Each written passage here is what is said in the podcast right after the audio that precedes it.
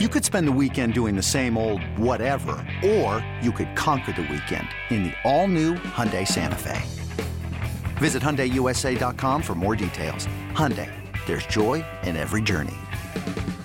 This episode is brought to you by Progressive Insurance. Whether you love true crime or comedy, celebrity interviews or news, you call the shots on what's in your podcast queue. And guess what? Now you can call them on your auto insurance too with the Name Your Price tool from Progressive. It works just the way it sounds. You tell Progressive how much you want to pay for car insurance, and they'll show you coverage options that fit your budget. Get your quote today at progressive.com to join the over 28 million drivers who trust Progressive.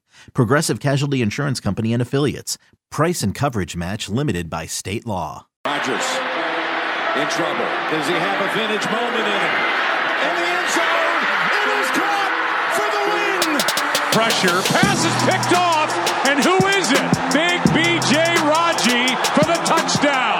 Welcome back to another episode of the Pax What She Said podcast. I am one of your co-hosts, Maggie Loney, joined as always by Perry Goldstein. And you know, unfortunately for us, Perry, there was absolutely nothing that happened this week in the NFL. So i we're gonna really kind of be like scratching the bottom of the barrel there to find some content for this week's show.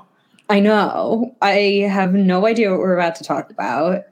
I feel like we had to get really creative this week with like agenda topics. So let's just see what we joke about it. let's see what we can come up with, Maggie. Yeah. Um, for those of you living under a rock, maybe not, you know, as a fluent in social media, didn't catch a lot of the news that was breaking earlier this week. Tuesday was a pretty big day around the NFL, and Wednesday was, you know, kind of honestly just as much of a surprise, I think. So, the big news, of course, for Packers fans is that Aaron Rodgers will be returning to Green Bay for the 2022 season. Um, the details of that contract and for how long he will be a Packer still kind of questionable. Initially, Ian Rapoport reported that it was a four year deal worth $200 million. Pat McAfee had disputed that. And then Aaron Rodgers came onto Twitter to say that the contract details are not official yet. But Perry, let's let's just start there before we before we digest everything else that happened. Aaron Rodgers, a Green Bay Packer, an unprecedented 18th season for the 2022 year.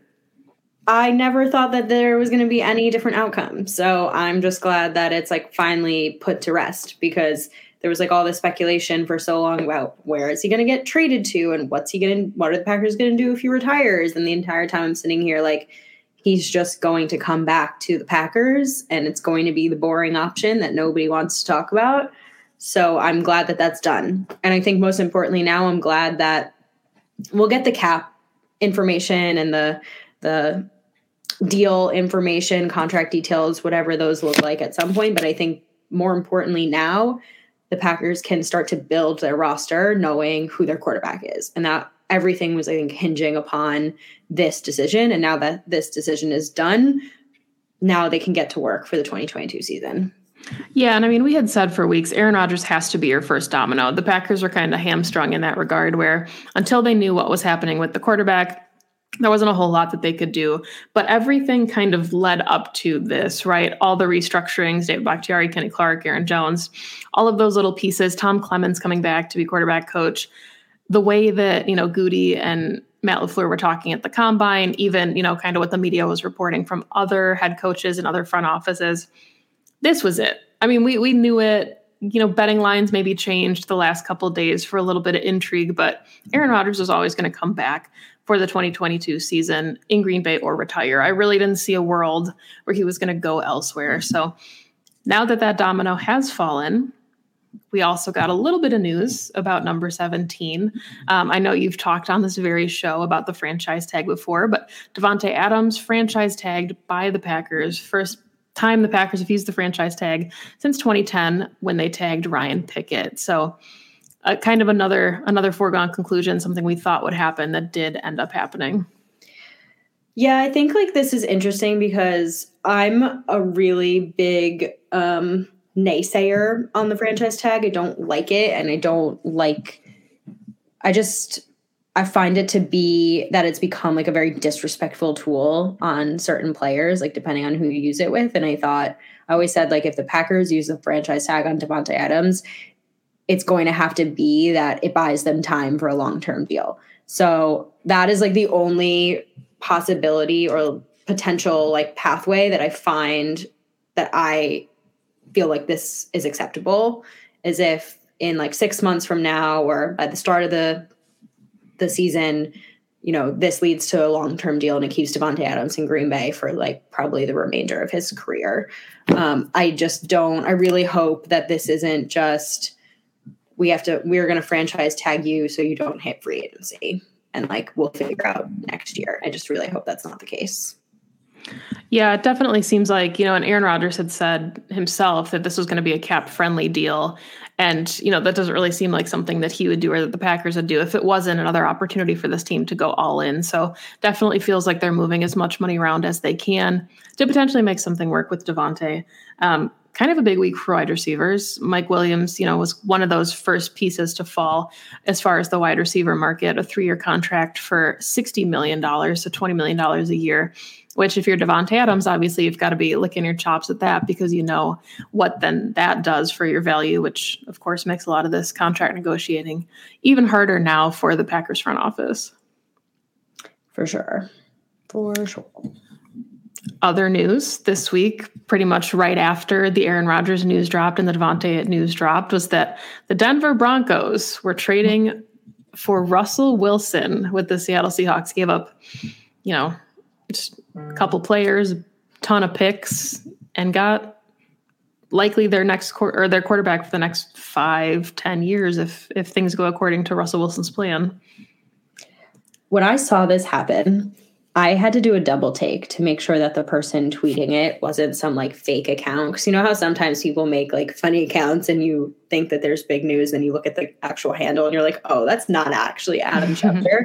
like I had to do a double take because maybe it was like the, just the timing of it that I found so crazy because Rodgers had just dropped his news, and you know that the Broncos were somewhat in on like trying to get Aaron Rodgers, regardless of if the Packers were answering their calls or not. So the fact that this happened makes me, and there's been said it had nothing to do with Aaron Rodgers' decision. I don't think that that's necessarily true, but I'm sure that the Broncos had this like backup plan with the Seahawks in place already and then they said okay this is what this is what we're going to do and i think that this is just a horrible decision by the seahawks um, i think i could talk about this for a long time this is just like the broncos won this by a mile even though they gave up like a decent haul picks wise i mean all they need is quarterback Broncos just yeah. became, yes, they're in a really tough division. Yes, they have to face Patrick Mahomes and Justin Herbert and Derek Carr. And yes, all those things are true. But like they just be able, sorry, they just became able to compete in that division with all the skill players that they have and like a pretty young, exciting defense. And now Seattle is in a total rebuild with no quarterback in a year that is devoid of quarterback talent and with a 70 year old head coach who who know is kind of living in like the non-progressive ages of the NFL and they're like shopping out everyone. They got rid of Bobby Wagner. Like, what are what is Tyler Lockett going to do? What is DK Metcalf going to do? Why would the two of them want to stay in Seattle with no quarterback? There's just all these questions now around Seattle in the toughest division in the NFC it's just it's a hot mess and i think the broncos won this by a mile and i'm super pumped for nathaniel hackett. Yeah that's the point i wanted to make too with nathaniel hackett. Imagine being you know it's your first time being an nfl head coach and you go from thinking you're starting with drew lock to being handed russell wilson who's gone to two super bowls won a super bowl. And you can argue that you know maybe he declined the last year or so but he's a serviceable quarterback arguably a top 10 quarterback, you know, still in the league, even though last year was kind of a down year. Guys like KJ Hamler and Courtland, Courtland Sutton, the things that Nathaniel Hackett will be able to do with this offense now. Jeudy? Yeah, I mean the just the the playbook has completely opened up compared to what Hackett could have done with Drew Lock or you know whoever else maybe was the acquired quarterback. Yeah, absolutely. And like yes, you gave up Shelby Harris, okay aging defensive player. You gave up Noah Fant, which is arguably, you know, I think the best player that the Seahawks are getting, but it's a tight end. You can fill in the hole at tight end. And you're getting rid of Drew Lock, who the Broncos obviously don't think is it. So, like, I don't know why Seattle does. It's just, um, it's a really good deal for Denver. It's a really good deal for Denver. Now, obviously, I don't think Russell Wilson is like a long term solution, right? He's still in his mid 30s, but it does give the Broncos time to scout out, you know, whoever is going to be next.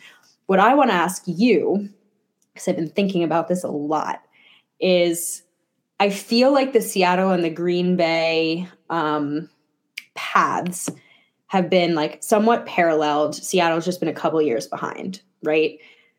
Star quarterback led them to a Super Bowl. Older coach relationship is not going that well. But in one scenario, the franchise chose their quarterback. And in one scenario, the franchise chose their coach. And I think in my mind, Green Bay did the right thing. They switched it up. Maybe we didn't love the way McCarthy went out, but they switched it up. They brought in Matt LaFleur, who has completely revolutionized their entire offense, locker room, everything. And they got pretty criticized for it. And in the other, on the other hand, now all of a sudden, the Seahawks have stuck with stuck with Schneider and Pete Carroll, and Russell Wilson's out. And this isn't like me being a homer. I'm like looking i i i think i purposefully explained the situation without names at the beginning because you look at these two situations i actually think the packers did the right thing. Yeah i mean it even with you know and, and this opens up a whole different can of worms if you're talking about the way that aaron rodgers maybe played in 2018 2019 but you know, sticking with the quarterback, I know was was a decision that some people didn't like. You know, McCarthy had won a Super Bowl. He was a very good head coach for a very long time in Green Bay, but I do think that, you know, when you have the roster to support, you know, a head coach, it makes those growing pains a little bit easier. I think and that's I guess that's kind of an interesting question then. It's like a chicken and the egg thing. Is it easier to replace an NFL head coach or a quarterback? and i guess that you know i guess that kind of is your question because i think that that means a lot i don't think pete carroll wants to stay in seattle for much longer anyway so it seems kind of weird to mortgage your future to to appease somebody that maybe is going to be with the organization a couple more years. Like does he want a pet project at this point? He's 70 years old. Right. Do you want to try and be responsible for you know whoever comes next? No. A literal rebuild. Yeah i mean i think my answer to your question is you stick with your quarterback. I mean, you're looking at Russell Wilson's like, this isn't like a Kirk Cousins where you can like debate how good this player is and how franchise altering this player is. Like, say what you want about Russell Wilson. He's a generational talent. He's a top 10 quarterback. He led the Seahawks their very first Super Bowl ever. You don't find Russell Wilsons every day there's a plethora of untapped coaching talent out there, I think, more than there are readily available quarterbacks. I think you always choose I think you always choose the player. And I mean to to take your point a little bit further, the Seahawks compete this year if it's Russell Wilson, Tyler Lockett, DK Metcalf, and they hire Nathaniel Hackett. Pete yeah. Carroll's probably fine. Like Pete Carroll could probably get a job somewhere else if he wanted to, and he could go. He would he would improve the coaching staff. There's no there's no doubt about that. Whatever he wanted to do, he would be good at it. But the Seahawks contend in the NFC West if they bring in a coach like Zach Taylor or Nathaniel Hackett, or even I think like Rich Bisaccia. Like if you brought in a fresh face that maybe could approach the pieces differently, because I think sometimes things just get stale.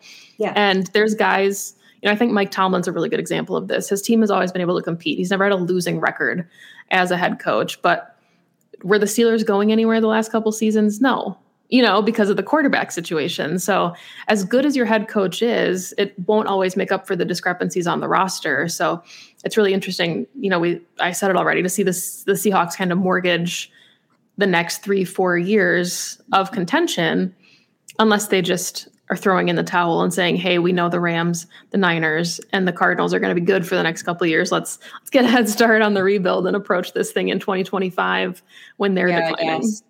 Yeah i just think it's very i think it's a very interesting approach and i i there's a lot of comparisons i think between the seahawks and the packers i think there's also a world where you look at this and and you say seahawks only got one ring out of russell wilson like yeah. is another like again parallel conversations between Rodgers and him and like i don't say this like I say this wholeheartedly, like Rodgers is a better quarterback, like no doubt. Um, but at the same time, like you have to ask if you're going to ask questions about one franchise, I think you have to ask the same questions about the other. Another example, and I don't want to completely just derail this, but it's such a good question that you asked.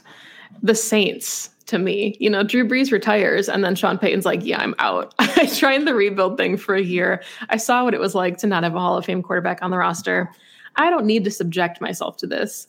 If you're, I already used him as, a, as an example, but like Zach Taylor with Joe Burrow, that's that's a fun combination this the Staley combination with Justin Herbert is another good one. Young coaches, if you have a quarterback that you can kind of come in and help develop, that's really lucky. If you are Matt LaFleur and you have a first ballot Hall of Famer that happens to land on your roster, that's also really lucky and that Im- immediately improves your roster. But why would guys like like Pete Carroll and Sean Payton just want to stick around and like watch their team go through mediocrity because it affects their legacy as well as a head coach. Yeah. Yeah, no, it's I I don't understand. And if you use that that example too, you're saying like, well, Sean Payton was like, no, I've done this. I'm not doing this again. I'm gonna go out with my quarterback. Um, and everyone would respect that decision. But I just think it's a really interesting choice in Seattle to stick with your head coach and your GM, quite frankly, who hasn't drafted very well over the last couple of years and made a really questionable Jamal Adams trade. Um, and then now you're looking at your your quarterback's been not as vocal as Aaron Rodgers was, but you know, there's been rumblings that Russell Wilson's not happy in his situation. And I just think like the choice it's just it's just an interesting choice to go with GM and head coach over it your is. over your quarterback. Um, and I am saying this really as like I'm not a fan of Russell Wilson. I, am not. I am. He's not. You're not even a Wisconsin fan, so you you don't have that homer bias either. No, like I have literally nothing attached to him. I find him to be incredibly irritating, um, to be quite honest with you. But I still nine out of ten times, honestly, would choose him over Coach GM combo. Like I just would. Um, he is Mr. Unlimited, so so annoying. Uh, and then we got more news today. We did. More quarterback news. A couple hours ago before we started recording that the Colts are trading Carson Wentz to the Washington Commanders for two second round picks and a third round pick. Or they're yeah. swapping second round picks. And then the Colts are getting another second round pick and a third round pick. Yeah, and I think the third can like become a second depending on his snap count. I think the biggest thing here is that the Washington, I keep wanting to say football team, uh, commanders are taking on Carson Wentz's contract, $28 million. So, if anything, I think the Colts win this trade because they're offloading oh, $28 million for a really subpar quarterback. Um, I don't know what the heck Washington does, like thinks I, I just I don't. They make the most questionable decisions. Um, and this is just like Carson Wentz contract hot potato at this point. Like nobody wants to take on all of it, so they each take on like a small piece um, as it depletes. But um, yeah, go Colts. But now they also need a quarterback. Yeah, I mean, and the and the Colts put themselves in a good position. It was like a one year rental. It's like okay, this isn't going to work for us. Washington had a decent amount of cap space and they paid it all to Carson Wentz, who you like at that point you have to think he's going to start for them. If you rented him out and then you whether you draft someone for a year, you know, and sits behind Wentz, whatever happens there, you think Carson Wentz has to probably play this year. And I know the Colts don't have a quarterback right now, but they have the most cap space, I think, around the league. So that offloading really put them, despite not having a first round pick this year in the draft, they're in a good position to be able to go out and you know, we do obviously have to talk about what we think is going to happen with Jordan Love, but there's there's options right now in the market. Jimmy G, you know, the thought is that he's going to be going somewhere. Mitch Trubisky, Marcus Mariota. Yeah, the, the, Colts could find a, a rental for one or two years and make that work. I think until the draft class gets a little better at quarterback. Yeah, or they could also like I think a couple of these quarterbacks are going to fall into the second round. So if they wanted to, like they could use one of their second round picks on someone because I don't think it's a very strong class. And like unless they really love like a Malik Willis or someone like that who they want to go up for, but now they have the ammunition in the second round to package some things up and move up if that's something they really want to do if he's falling. Um, I like the segue into Jordan Love because I've also been thinking about this. And to be honest with you, I don't know why everyone's first reaction was to talk about what happens with Jordan Love next. Like, I'm sorry.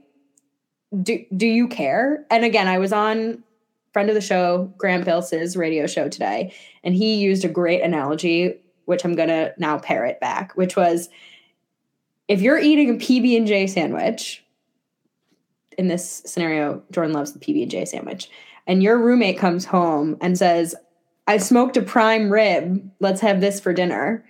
You're not thinking, "Oh shoot, what do I do with the PB and J sandwich I just made?" you're thinking, okay, I'm just going to go eat this prime rib that my roommate brought home. And Aaron Rodgers is the prime rib, right? Like you are always going to choose Aaron Rodgers in this scenario, especially back to back MVP, Super Bowl contention, Aaron Rodgers playing at his high level. Like you, there is no, there's no choice. Even if you think Jordan Love might be it, he's not proven yet. And you're going to go and you're going to extend your window with Aaron Rodgers two years. I don't think the Packers need to make a move with Love yet. I think that they can keep him for another year and develop him, and maybe he gets more reps. I do think that there's a world where, because of this QB market that we're talking about, because it's so depleted, that like maybe someone would overpay for a Jordan Love and the Packers could get something like better in return right now. But I don't think there's any reason to make any kind of move. Yeah, no, I agree 100%. And you know, if if Aaron Rodgers gets hurt, uh, it's do you think Jordan Love and Kurt Benkert can save your season? And that's not to disrespect them. It's just saying, you know, Aaron Rodgers is a first ballot Hall of Famer, back to back MVP quarterback. There's not many players in the NFL that could come in and save your season at that point if you don't have Aaron Rodgers on the roster. So I, I agree with you that I think maybe the market for Jordan gets a little bit more interesting now, just knowing the desperation of some teams to, yeah. to potentially find a quarterback and knowing how this quarterback class is not deep past maybe the first and a little bit of the second round. So if a team was willing to give the Packers a second round, knowing kind of what their cap situation is like, maybe they take a gamble on another cheap contract for four years instead of having to worry about Jordan Love. But I just I don't see the need for them to do anything with him unless the offer is something that's too good for them to refuse. And right. they don't have to make that decision for at least a couple of years. So right. Yeah. I and I do I don't think it's right either to be saying oh this was a wasted pick because it wasn't a wasted pick. At the time, Aaron Rodgers wasn't playing the way that he is. He's 37 years old and smart franchises always have a, a quarterback that they can lean on if need be and you look at i mean you look at all these other franchises that we're talking about right now the steelers never had a plan past big ben the Saints never had a plan really, you know, past Drew Brees. And whatever option they chose, like it's not, I mean, it's not working out for them. And again, that doesn't mean that Jordan Love was ever going to work out. But at the time, the Packers said, he's high enough on our board.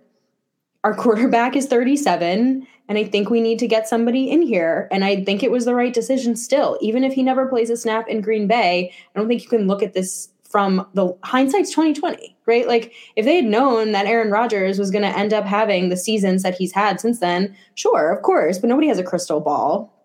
So I do hope that Jordan does get like an opportunity at some point, whether it's in Green Bay or not, to start and like really show what he can do. Because I think you and I have talked about this a ton, where like just so often quarterbacks get put into this like weird purgatory and they never actually really get a, a good chance. And I don't want that to happen to him because I, I think he deserves it.